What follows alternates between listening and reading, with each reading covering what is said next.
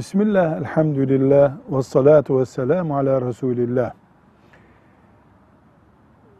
Haricilik, ümmeti Muhammed'in ta ilk günlerinden itibaren karşılaştığı sorunlardan biridir.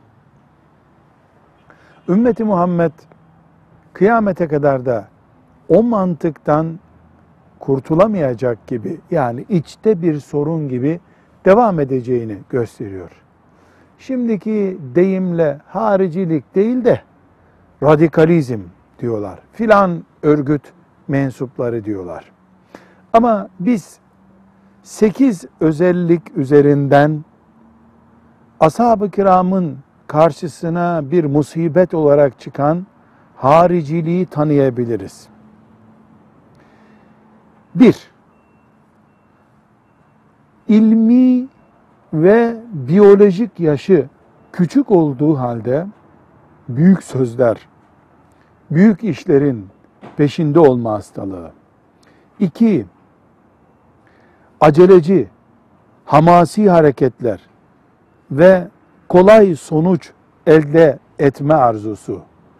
İşlerde hep kolaydan bitirme arzusu.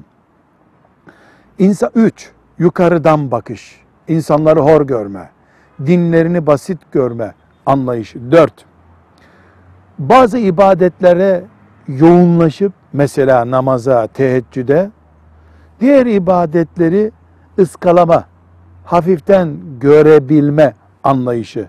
Beş, Kur'an-ı Kerim'i keyfe göre ve özele göre yorumlama cesareti. Altı, sözlerde akıcılık ve akılcılık. Konuştuğunda akıllı konuşuyor, akıcı konuşuyor. Yedi, insan kanını çok ucuz tutma. Sekiz, insanların kafir olmasında bir sakınca görmeme. Say kafirleri diye sanki yeryüzüne gönderilmiş gibi kim kafir, ne kadarı kafir, ne zamandan beri kafir sorularının cevapları hep ceplerinde hazır olanlar. Haricilik yani bu tür bir radikal anlayış bir fitnedir. Ümmetin ilk zamanlardan beri Allahu Teala tarafından içine salınmış bir imtihanıdır. Bu imtihana karşı dikkatli olmak gerekir. Velhamdülillahi Rabbil Alemin.